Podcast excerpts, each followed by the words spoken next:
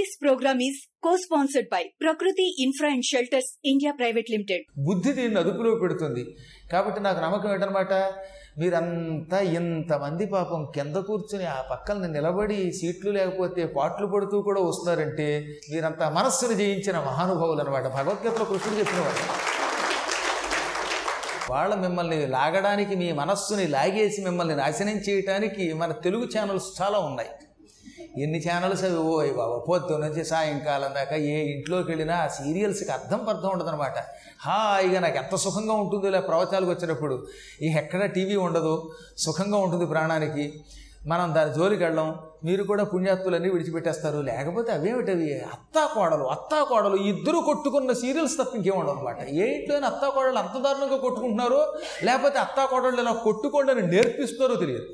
ఎందుకంటే పాపం సూర్యకాంతం ఛాయాదేవి నయం వాళ్ళ కాలంలోనే బాగుంది, ఇది మరీ దరిద్రంగా ఉందనమాట.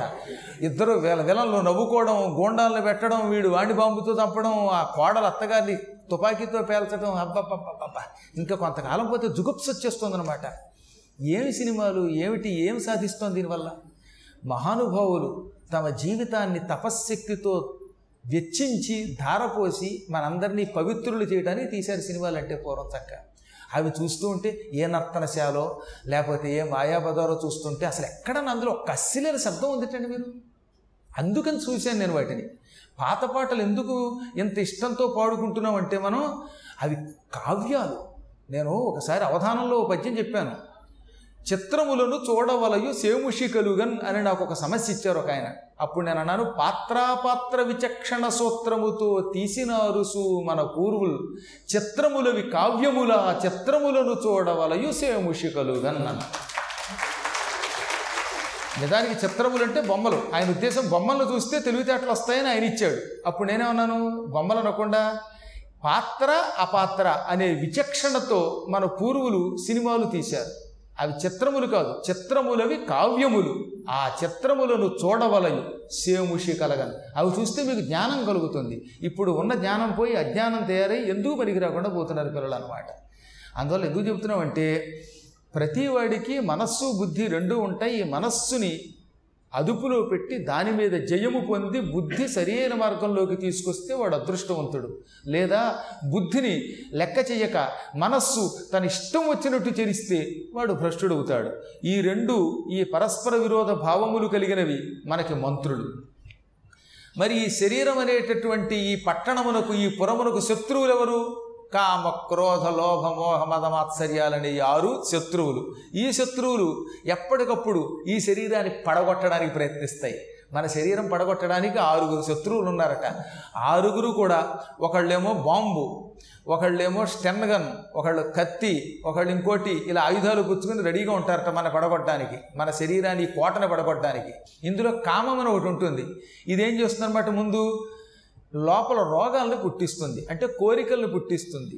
ఓ ఈ కోరికలు ఎక్కువైపోతాయి, ఇవి తీర్చుకోలేడు, దాంతో భ్రష్టుడు అవుతాడు. అన్నిటికంటే కామం మొదటి శత్రువు. కామం వల్ల ఏమవుతుంది, క్రోధం పుడుతుంది, క్రోధం వల్ల శరీర ఆరోగ్యం పాడవుతుంది, దీనివల్ల లోభం పెరుగుతుంది. ఈ వస్తువులన్నీ నావే, ఎవరికీ ఇవ్వకూడదు అనుకుంటాడు.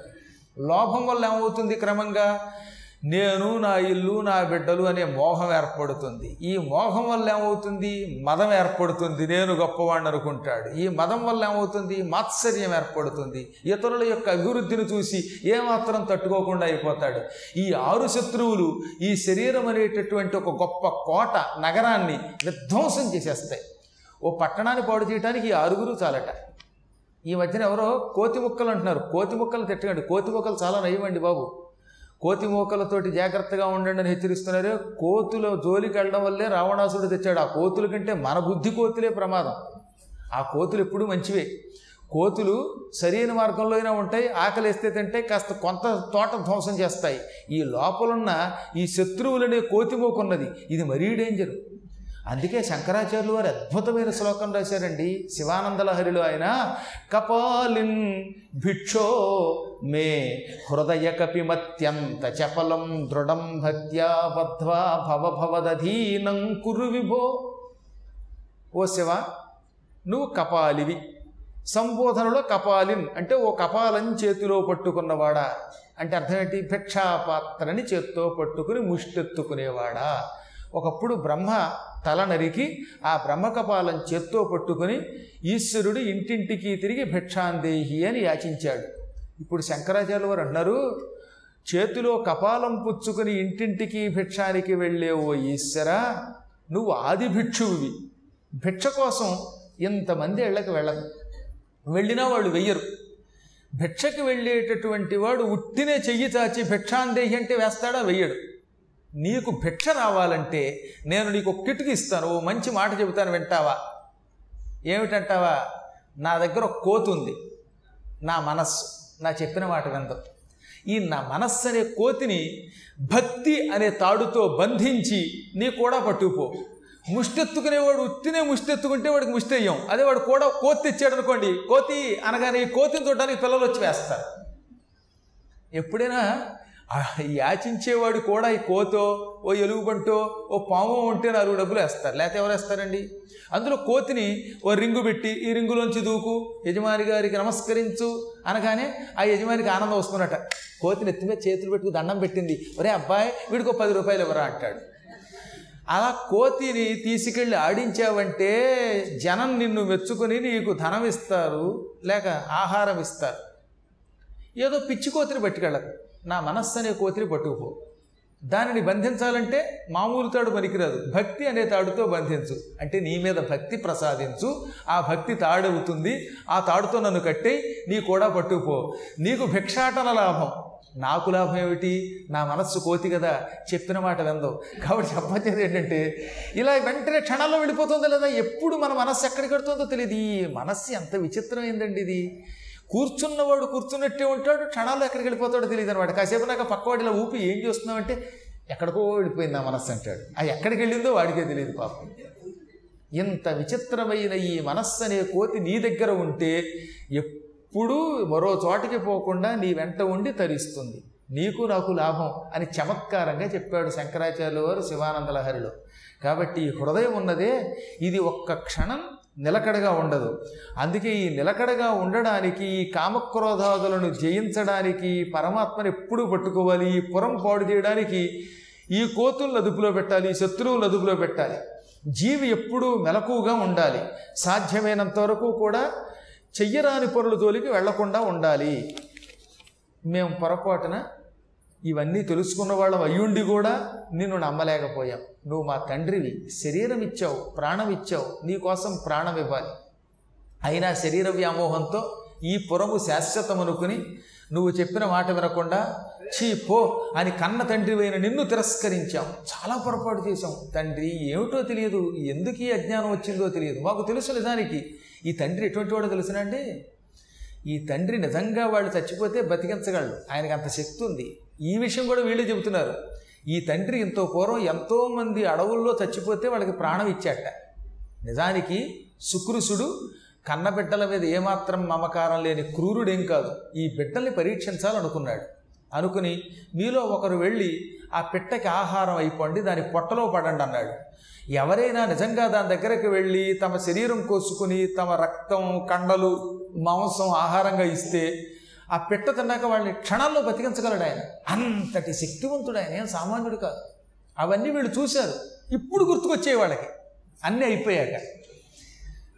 అందుకే చేతులు కాలేక ఆకులు పట్టుకోవడం అన్నారు. ఇవన్నీ ముందే గుర్తుకు రావాలి. దురదృష్టం ఏంటంటే మాకు ఇప్పుడు గుర్తుకొచ్చింది, నీవు తలచుకుంటే ప్రాణం పోయిన వాడిని నిమేష మాత్రంలో బ్రతికించగలవని, ఘటన ఘటన ఘటికుడివని ఎరుగుదము ఎరిగి కూడా పొరపాటు చేశాం, మమ్మల్ని క్షమించవా?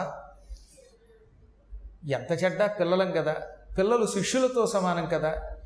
జీవుల్ని, ఏది పక్షుల్ని పశువుల్ని కూడా ప్రేమగా చూసే నువ్వు కన్నబిడ్డల్ని ఇంత దారుణంగా శపిస్తావా అనగానే, లేదు నాయన, మిమ్మల్ని శపించడం కోసం కాదు, ఒక జీవి వచ్చింది దానికి ఆహారం ఇస్తానన్నాను, నా శక్తి మీకు తెలుసు. అసలు శక్తి ఉన్నా లేకపోయినా ఇచ్చిన మాట నిలబెట్టుకుని ప్రాణం విడిచిపెట్టినటువంటి వాడు ఉత్తమ గతులు పొందుతాడు.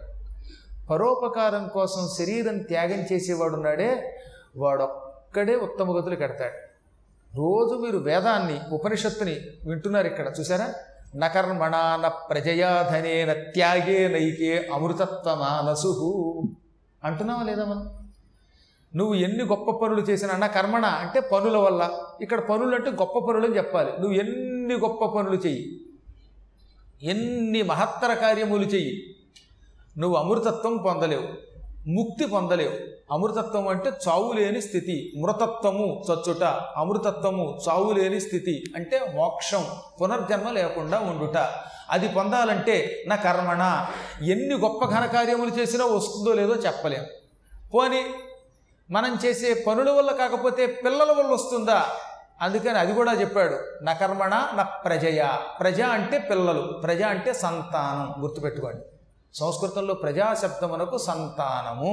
అందుకే కాళిదాసు ఏమన్నాడు రఘువంశంలో, ప్రజాయై గృహమేధినాం, సంతానం కోసమే పెళ్లి చేసుకున్నారట పూర్వకాలంలో రఘువంశపు మహారాజులు. కాబట్టి ప్రజాశబ్దమునకు సంతానం. సంతానం వల్ల ముక్తి పొందుతామని కదా. ఎలా పొందుతాం? పిల్లలు తండ్రి మరణించాక సక్రమంగా అతనికి దహన కార్యాలు చేసి, ఆ పదకొండు రోజులు చేయవలసిన కర్మలు చేసి, దాన ధర్మాలు చేసి, ఈతని అస్థికలని చితాభస్మాన్ని గంగానదిలో నిమజ్జనం చేస్తే ఒక్కొక్క విషయంలో మాత్రం తండ్రి మాట కాదంటే పాపం రాదు, పుణ్యం వస్తుందట. ఏ విషయంలో? అస్థి నిమజ్జనంలో. అప్పుడప్పుడు కొంతమంది నాస్తికులు ఉండొచ్చు కదా, అలాంటి వాళ్ళు ఏమంటారు, రేయ్ చచ్చినా సరే నా శవాన్ని కానీ, నా ఎముకల్ని కానీ, నా చితాభస్మాన్ని కానీ గంగలో కలపద్దు, ఇక్కడే ఉంచు అన్నాడంటే అది వినద్దట. పాపం కొంతమంది ఉంటారు, ఏ కారణం చేతనో ఏం అక్కర్లా ఇక్కడే కలిపి అంటారు.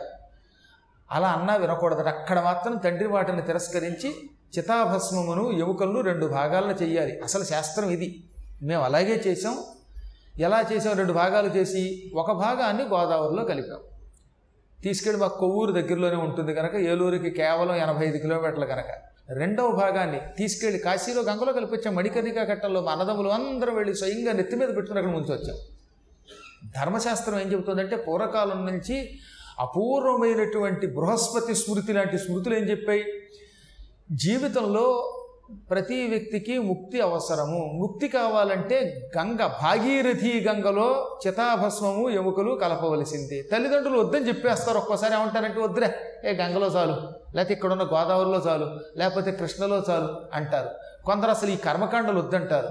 వద్దన్నప్పుడు కుమారుడు మా నాన్న చెప్పాడు కదా అని ఈ ఒక్క పనిని మాత్రం చేయకుండా తప్పక ఈ చితాభస్మమును రెండు భాగములు చేసి, వద్దన్నా సరే అవునన్నా సరే ఒకటి దగ్గరలో ఉన్న ఏ నదిలో అయినా కలిపి, మిగతా దానిని ఓపిక తెచ్చుకొని సంవత్సరంలోపు భాగీరథీ గంగలో కలపాలి. అంటే కాశీ మొదలుకొని ఉన్నటువంటి గంగలో కలపాలి. అలా కలిపితే వీళ్ళకి ముక్తి కలుగుతుంది. అందుకని పూర్వులు ఏమన్నారు, పిల్లల ద్వారా సంతానం ద్వారా ముక్తి పొందొచ్చు. ఎలాగా? ఇందాక చెప్పినట్టుగా దహన సంస్కారాదులు చేసి, ఈ చితాభస్మాన్ని అస్థికలను గంగలో నిమజ్జనం చేసి, దాన ధర్మాలు చేసి, ఏటేటా పితృదేవతలకు పెట్టేటటువంటి పిండ ప్రదానాలు పెట్టి, ఇంకా వాళ్ళ పేరు మీదుగా భాగవతం లాంటివి సప్తాహ దీక్షతో పారాయణ చేయించి, ఏవైనా పురాణాలు ఉంటే పారాయణ చేయించి, తద్వారా పితృదేవతలని మనం ముక్తికి పంపవచ్చు. కానీ ఇవి జరుగుతాయో లేదో మనకు తెలియదుగా, పిల్లలు ఇవి చేస్తారో లేదో తెలియదు. అందుకే అన్నాడు, మొదట కర్మణ అన్నాక ప్రజయ, నీ పిల్లలు కూడా నీకు ముక్తినిస్తారో లేదో తెలియదు. అసలు పిల్లలు ఎక్కడొస్తున్నారు ఇవాళ? పిల్లలు తండ్రి తల్లి తండ్రి చచ్చిపోయాక మేము డబ్బు పంపుతామండి మీరే కానివ్వండి అంటున్నారు. ఏడవడానికి సమయం లేదు ఇవాళ పిల్లలకి. ఇక్కడికి రావడం దేవుడెరుగు. నేను చెప్పాను ఒకసారి, మీకు గుర్తుందో లేదో కానీ, చాలా కాలం క్రితం హైదరాబాదులో ఒక ఇంట్లో ఉపన్యాసం చెప్పాను. ఆ ఉపన్యాసం చెబుతున్న చోట పక్కనే ఒక డాక్టర్ గారి ఇల్లు. ఆ డాక్టర్ గారు కూడా అప్పుడప్పుడు వచ్చేవాడు వీలుంటే. ఇంతకీ ఆ డాక్టర్ గారింటికి రోజు పొద్దున్న సాయంత్రం ఒక ఐదు ఆరుగురు వచ్చేవారు. వాళ్ళు వచ్చి అక్కోహోయ్, బాప్పోయ్, బామ్మోయ్, అమ్మమ్మోయ్ అని అరగంట ఏడ్చి రెండు పూట్ల తర్వాత వెళ్ళిపోయేవారు. రెండు పూట్ల ఈ కూలువే పెట్టరా బాబు భజనలాగా, ఈ ఏడుపులు ఏమిటని నాకు అనుమానం వచ్చి మర్నాడు డాక్టర్ గారిని, ఏమిటండి ఏడుపులు అన్నాను. ఏం చెప్పనండి, నాది క్లినిక్ పెద్దది, బోలెడంతమంది పేషెంట్లు, డబ్బు ఎక్కువ నాకు, వాళ్ళకి జబ్బులు నాకు డబ్బును. ఇప్పుడు నా పరిస్థితి ఏంటంటే, మా అమ్మ చచ్చిపోయిందండి. అమ్మ చచ్చిపోతే ఈ పదకొండు రోజులు రెండు పూట్ల ఎంతో కొంతసేపు ఏడవాలని మా కులాచారం. ఏడుద్దామంటే మా ఇంట్లో నాకు టైం లేదు, మా ఆవిడికి అసలే లేదు, ఇద్దరు డాక్టర్లు పైగా వైఫ్ అండ్ హస్బెండ్. అందుకని క్యాటరింగ్ ఇచ్చారట, ఒక ఆరుగురికి ఇచ్చారు. హైదరాబాద్లో క్యాటరింగ్ అని తెలుసా, ఏడుపు క్యాటరింగ్ అని ఉంటుంది. అంటే వాళ్ళు అలా పెట్టుకోరు, క్యాటరింగ్లో ఇది ఒక సెక్షన్. వీళ్ళు ఏం చేస్తారంటే మీరు చూడండి, కావాలంటే పితృకార్యములు క్యాటరింగ్ అనమాట. వీళ్ళు రెండు పూట్ల వచ్చి ఒక ఐదుగురు ఆరుగురు ముగ్గురు వచ్చి మనం డబ్బును బట్టి, డబ్బు బాగా ఇస్తే ఆరుగురు వస్తారు, కొంచెం తక్కువ అయితే ముగ్గురు వస్తారు, బొత్తిగా రోజుకు ఐదు వందలు ఇస్తే రెండు పూట్ల చెరో ఐదు వందలు ఇస్తే ఒక్కడు వస్తాడు వచ్చి కాసేపు అనమాట. ఆ చచ్చిపోయిన వాడు పేరు పెట్టి అలా సొంత బిడ్డలు కూడా ఏడవరండో, ఒకడు అమ్మమ్మ ఒకడు బామ్మ ఇలా ఏడ్చి ఒక అరగంట సేపు ప్రాణం పోయినట్టు ఏడ్చేసి వెళ్ళిపోతారు. ఇలా వెళ్ళిపోయినందుకు పదకొండు రోజులకి కాంట్రాక్ట్ యాభై వేలు వాళ్ళదేమో ఉంది, యాభై వేలు క్యాటరింగ్ అనమాట. అలా పోతున్నారు. ఇవి కూడా వచ్చి నాకు చిత్రంగా ఉందనమాట. మొత్తం పితృ కార్యక్రమాల్లో ఏడుపుకి యాభై వేలట, పిండ ప్రధానాలు అవి చేయించి పెట్టేందుకు ఆ పురోహితులకి దానికేదో, ఇలా దేనికి దానికి అంతా క్యాటరింగ్ ఇచ్చేస్తున్నట్టే. ఆయనకి ఐదు ఆరు లక్షలు పోతే లెక్క ఓ క్షణంలో వస్తాయి మళ్ళీ. ఇలా అయిపోతే ఏమిటి ఉపయోగం? కాబట్టి ఈ పిల్లల వల్ల మనకేం పితృకార్యాలు దొరుకుతాయి అని మోక్షం వస్తుందనే నమ్మకం లేనే లేదు. అందువల్ల నకర్మణ నప్రజయ. పోనీ డబ్బు ఉంది కదా, ఎవరికైనా ఇస్తే చేస్తారా? గరుడ పురాణం ఏం చెబుతుందంటే పిల్లలు లేకపోయినా పర్వాలా, అసలు ఎవ్వరూ లేకపోయినా పర్వాలా, నీవు ఎవరో ఒకరిని నమ్మి, ఒక పురోహితుడినో ఎవరినో ఒకరిని నమ్మి అతనికి ఇంత డబ్బు ఇస్తే నువ్వు చచ్చిపోయాక నీ పేరు మీద ఆయన గనక కార్యక్రమాలు చేస్తే కూడా తరిస్తావు అని చెప్పింది. ఎవరైనా చేయొచ్చు, గుర్తుపెట్టుకోండి. చాలామందికి అనుమానం, కొడుకులు లేకపోతే దత్తపుత్రులు చేయొచ్చు, దత్తులు కూడా లేకపోతే అన్నదమ్ముల బిడ్డల్లో ఎవరైనా చేయొచ్చు, మేనమావ బిడ్డల్లో చేయొచ్చు, ఎవరూ లేకపోతే ఒక పురోహితునికి మనం ముందే బతికొండగా డబ్బిచ్చేసుకోవాలన్నమాట. నాకు ఎవరూ లేరండి బాబు, మీకు ఎఫ్డి వేసేస్తున్నాను, మీరు దయతో నేను ఎక్కడున్నా నా అడ్రస్ తెలుసుకోండి అని కొంచెం ఆయన టచ్లో ఉంటూ ఉంటే హఠాత్తుగా మనం వారం రోజులు టచ్లో లేకపోతే ఆయనకు అర్థమైపోతుంది, టచ్లో లేదంటే చచ్చిపోయాడు. అందువల్ల ఏంటంటే ఏదో రకంగా మనం ఆయనకి చెబితే ఈ పదకొండు రోజుల్లోపు ఏదో సమయంలో పాపం డబ్బు పుచ్చుకున్నారు కనుక వాళ్ళే మోసం చేయరు కనుక అంత పిండ ప్రధానం మన మొహాన్ని బారేస్తే మనం ముక్తి పొందుతామట. ఇవన్నీ నేను కొంచెం చెప్పినప్పుడు కఠినంగా ఉన్నప్పటికీ బాధ కలిగించిన ఇవి కూడా ధర్మశాస్త్రం. ఎవరో ఒకరిని వరించి తద్వారా కార్యక్రమాలు చేయించుకోవాలి తప్ప పూర్తిగా మానకూడదు.